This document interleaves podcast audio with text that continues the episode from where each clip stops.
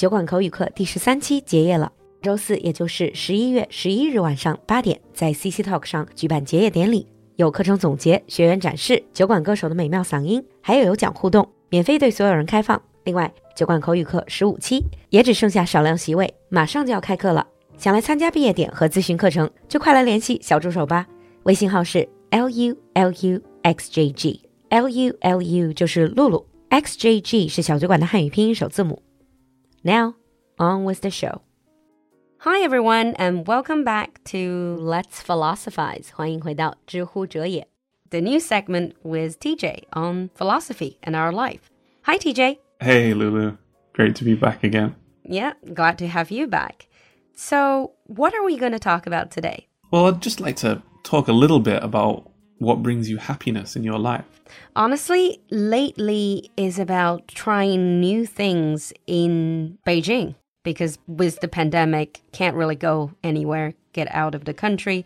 So recently, I've been appreciating uh, restaurants and new art spaces in Beijing. Yeah, new things, new exciting things. Yeah, new experiences. What about you? For me, it would be my tiny dog reading, boring people by talking about philosophy for a long time. These are the kind of things that I like to do in my spare time. And the question is, why do those things make you happy? There's another question behind that question is, why do these things make you feel happy?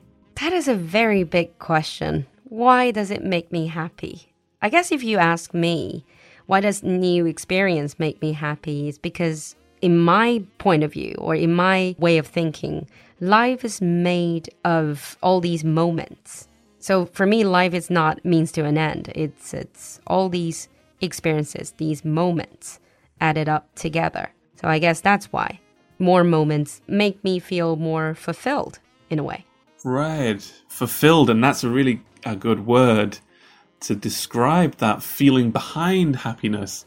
It's meaningful. So sometimes we do things that maybe make us feel happy for the moment.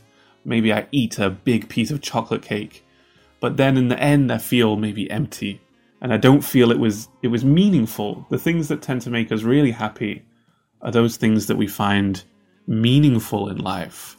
That is actually true because like before I was spending quite a bit of time on Douyin and I found yes when I was watching them those short videos well I enjoyed them there's some good creators but then afterwards I did feel empty right and the opposite for me sometimes I feel very tired when I read philosophy it's mm. very hard and I'm not very happy when I'm reading the philosophy but when I go to bed and I think about all the things I read mm. then I'm very happy and I'm glad that I did it.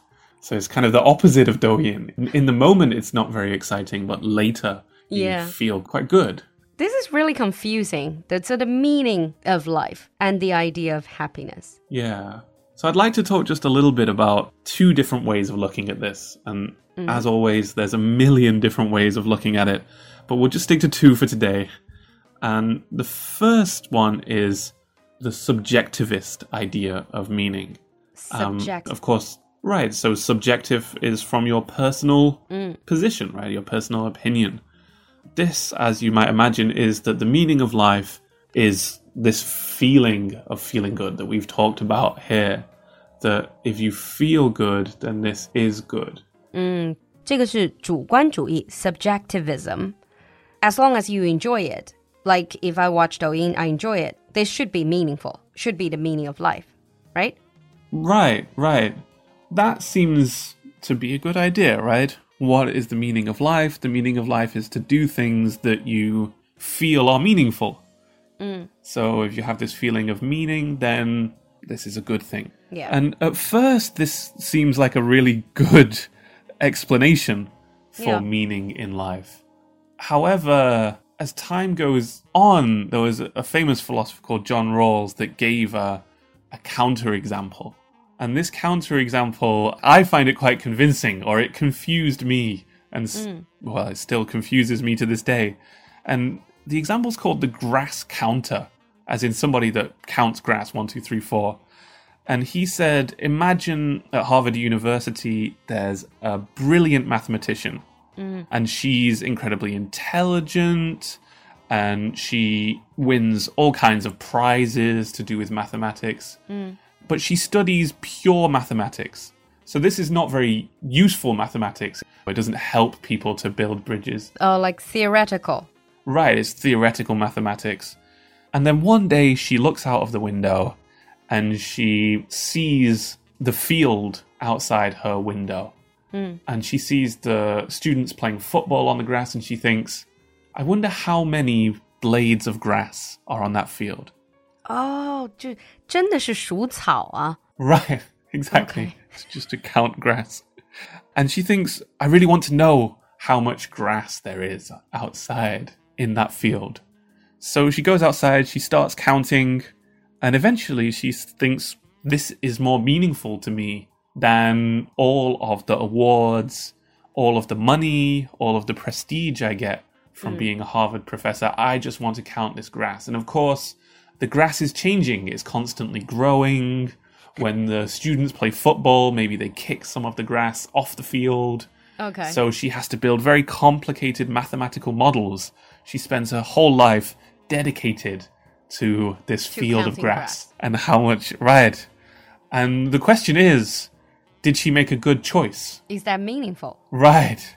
Did she do the right thing? Because she would say, if you're a subjectivist, you say yes, right? She finds it meaningful, therefore it is meaningful. But that's where I'm in two minds about. Because on one hand, I would say, yeah, according to what you said, subjectivist, 就这个主观主义 point of view, she feels good. So this is her meaning of life. However, on the other hand, you think Harvard mathematician, Harvard professor, they spend years. uh, Well, first of all, they got to have very high IQ, very, they have unparalleled talent. And then they've had so many years of study. And now it's just counting grass, which without any achievement. Isn't that a waste of her talent? Right. But then this is when we move to the other side of that, hmm. where there is some objective way of measuring this thing. So that's one way you could objectively measure it. Are you using your talent? So Aristotle would say this Are you using your rationality? This is objectively good, and this is objectively meaningful.